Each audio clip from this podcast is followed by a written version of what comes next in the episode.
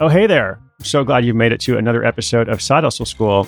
Every once in a while, I have an episode that is pretty surprising. Longtime listeners know that there's all kinds of ways you can make money, but I'm pretty sure that you've never thought of this one before. Now, we're not afraid to talk about personal things here on the show because, you know, everybody's got needs. I mean, that's life. So today I'm going to tell you the true story of how three friends embrace the reality of pubic area discomfort and build a pubic oil business from scratch, turning it into a $100,000 side hustle despite the skepticism of literally every person they talk to about this. Yes, my friends, it is in fact the six figure pubic oil hustle. You can indeed make money from the most unusual of sources. I know you're in suspense, so I'll tell you the whole story in just a moment.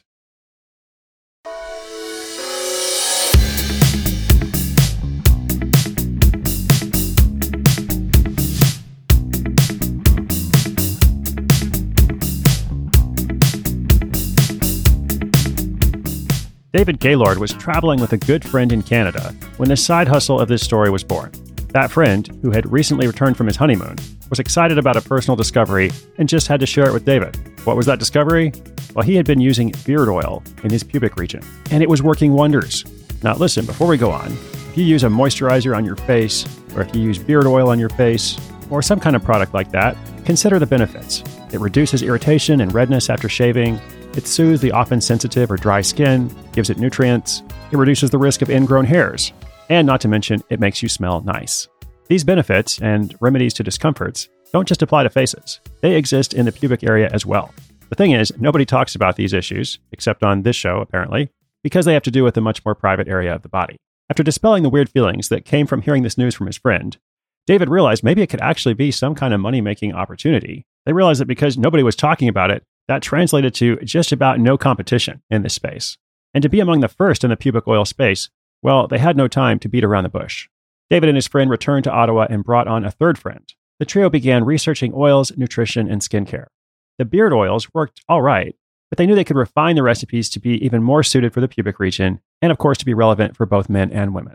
They continually worked out better recipes, but each step closer they got to a sellable product, the more hesitant they became. See, I know this sounds crazy, but their families and friends didn't understand why they were pursuing such an odd idea. They had virtually no support beyond the three of them, but they couldn't let this pubic profit potential go. The partners eventually rounded up some other friends who were at least willing to try the product out. They invited them over to have a testing party where they narrowed down their recipe options through feedback. And just in case you're wondering, I did not ask for details about that testing party. But after having a chance to actually try it, families and friends were on board. This was confirmation to David and his friends that they could convert skeptics into customers if they could just get samples into their hands. With a couple oils ready to sell, it was time to figure out manufacturing. They were able to source everything for their products from Canada except for the small glass bottles, which came from China. There was just no affordable local alternative. Each of the three partners threw in $250, which covered their total startup costs. That was the bill for their Shopify store, the packaging in bottles, and 100 bottles worth of oil. And then came the big day. Bush Balm officially launched. And it was a sensation. The Bush Balm bottles were flying off the shelves. Oh, wait, that's actually not what happened. What happened was things started off really slow. They would get a sale here, maybe a sale there. But then two popular blogs responded to David's cold emails. The first blog was dudeiwantthat.com, great domain name, and incrediblethings.com. Bush Balm saw a major boost in sales from that press, and before long, the 100 bottles were sold out. To everyone's surprise, the orders kept rolling in. The wait time of over a month was clearly displayed on the Shopify store, but people were pre ordering anyway. It was clear they had something special. They knew they were tapping into a severely underserved niche, to say the least, and they were one of the very few pursuing it. David and his friends reinvested all the income back into the business, purchasing 500 bottles of pubic oil. With the extra money, they also began experimenting with ads to drive traffic and sales more consistently. It took about $500 to find a groove with the ads. At first, they were a little too lewd. So they sat down together and trimmed down their brand identity set some language boundaries, and explored new ways to approach the ads. They eventually found the right terminology and visuals. After they found their groove, a mere $20 per day with ads on Instagram can bring about four to five orders to the Bush Balm website.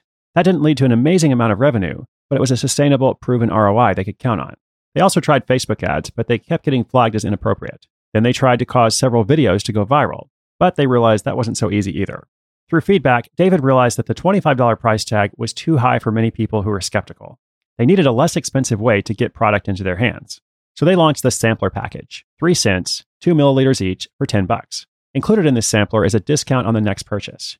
Despite actually losing a couple dollars on each sampler package, Bush Balm finds that it's been an effective way to acquire customers who return a few weeks later for larger orders. Bush Balm has now stepped out of the experiment phase. The three friends are spending more money on better ads, are reaching out to spas and retail partners, and are eagerly awaiting the arrival of their brand new packaging. They're also revising their website, and they even think they'll land a celebrity endorsement in the next several months. Just FYI, it's not me. What started as a strange yet solution based side hustle has now grown into a $100,000 a year business in just under two years. As it turns out, there was treasure hidden in the bush all along. Well, I'm not sure what I could add to this story, except I will say once again props to my assistant Whitney. She brought this one to me, and at first I was like, there's no way I'm talking about that. That's ridiculous. So I basically had the same response as these three guys' friends did. But then she was like, no, look at it. They're actually making a lot of money. This is a product that helps people. It's definitely an interesting story. And so I was like, okay, let's try it. It clearly is something that's working out. They've got this great brand name, which is both funny yet also immediately understandable. And in experimenting with those Instagram ads, they were able to get to that initial level of sustainability that's now led them to do things like redesign the website, focus on other channels, look into relationships with spas and retail partners. So, I mean, what's not to love? Six figures in an oil based product for a private region of the body. I mean, who knows? Maybe one day they'll have an IPO, an initial pubic offering. But with that, I will leave you for the day. You're welcome. As always, inspiration is good, but inspiration with action is so much better.